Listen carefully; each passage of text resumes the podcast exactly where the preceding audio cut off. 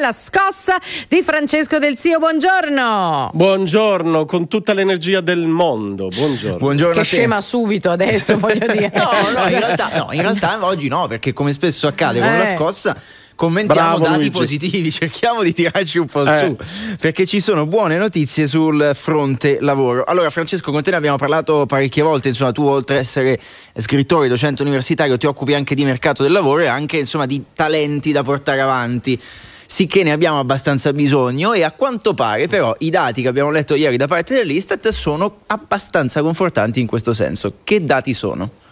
Allora, abbiamo da celebrare un record, un nuovo record per il tasso di occupazione in Italia che è arrivato al 60,8%. Vuol dire che in questo momento, meglio a gennaio 2023, ci sono 23,3 milioni di italiani che lavorano. E questo ci riempie di gioia. È un dato molto importante. Da 30 anni l'Italia non aveva una performance di questo tipo sul mercato del lavoro.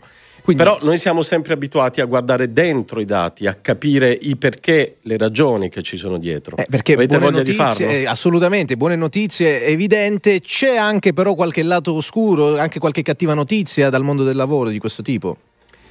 Allora, sono notizie contrastanti. Eh, acquisito il record storico positivo, dobbiamo però capire una serie di cose. La prima, stranamente sale anche il tasso di disoccupazione, in particolar modo il tasso di disoccupazione giovanile, che ancora marcia su livelli del 22-23% in Italia. Perché accade questo? In realtà questa notizia negativa ne nasconde un'altra positiva, perché ci sono sempre più giovani, sempre più ragazzi oggi che si immettono nel mercato del lavoro, abbandonano la, l'idea dello scoraggiamento, quindi che sia impossibile trovare un lavoro, e invece ci provano. Quindi in fondo anche questa è una buona notizia. Però attenzione, siamo ancora molto lontani, terribilmente lontani dai tassi di occupazione dei paesi leader, dei paesi del nord Europa e della Germania che viaggiano intorno all'80%, noi siamo ancora al 60,8%, che vuol dire che in Italia noi potremmo avere 10 milioni in più di italiani che lavorano e che invece non lo fanno perché non trovano opportunità, in alcuni casi perché non hanno voglia di farlo, per eh, una grande serie di motivazioni. E infine un dato di scenario, ma importantissimo. In Italia iniziamo ad avvertire buchi di lavoratori in molti settori, in molte categorie. RTL lo sa bene perché con il posto in fabbrica si occupa anche di questo.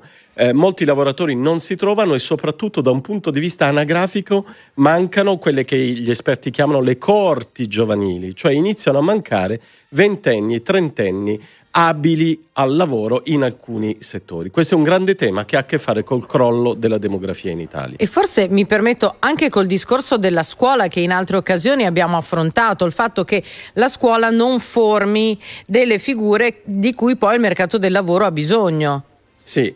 E qui noi paghiamo purtroppo l'errore tragico dello smantellamento, tra virgolette, della formazione professionale che soltanto negli ultimi anni è di nuovo al centro delle nostre attenzioni e paghiamo un altro grande tema culturale, ovvero la distanza ancora molto ampia che c'è tra mondo della formazione, vale per le scuole superiori e per l'università da una parte e mondo delle imprese dall'altra. Tutti i ragionamenti fatti milioni di volte, ma i dati ancora oggi ci confermano che abbiamo un problema di mismatch cosiddetto tra domanda e offerta di lavoro. Eh, infatti questo uno nel, nell'ultimo minuto che ci resta, Francesco, uno dei due temi che poi restano. Il primo è un paradosso di una parte d'Italia anche abbastanza grande che dice non riesco a trovare lavoro oppure insomma, per un qualsiasi motivo non sto lavorando e l'altra che dice non trovo lavoratori, non riesco a trovare persone che vogliano lavorare. Poi ci sono le famose storie di quelli che dicono offrono stipendi da sogno eppure non li trovo. L'altro tema, eh, ci raccontavi tra l'altro che a inizio maggio uscirà un tuo nuovo libro dedicato a questo, cioè cercare di capire come sarà il mondo del lavoro in futuro. Per questo poi è complicato ecco, eh, insegnare a scuola quelli che saranno i lavori di domani. Luigi, hai meravigliosamente spoilerato quello che accadrà ai primi di maggio. Eh, questo nuovo libro è un viaggio nel futuro del mondo del lavoro. Si chiamerà l'era del lavoro libero. Perché? Perché i fenomeni che stiamo osservando oggi saranno moltiplicati nei prossimi anni.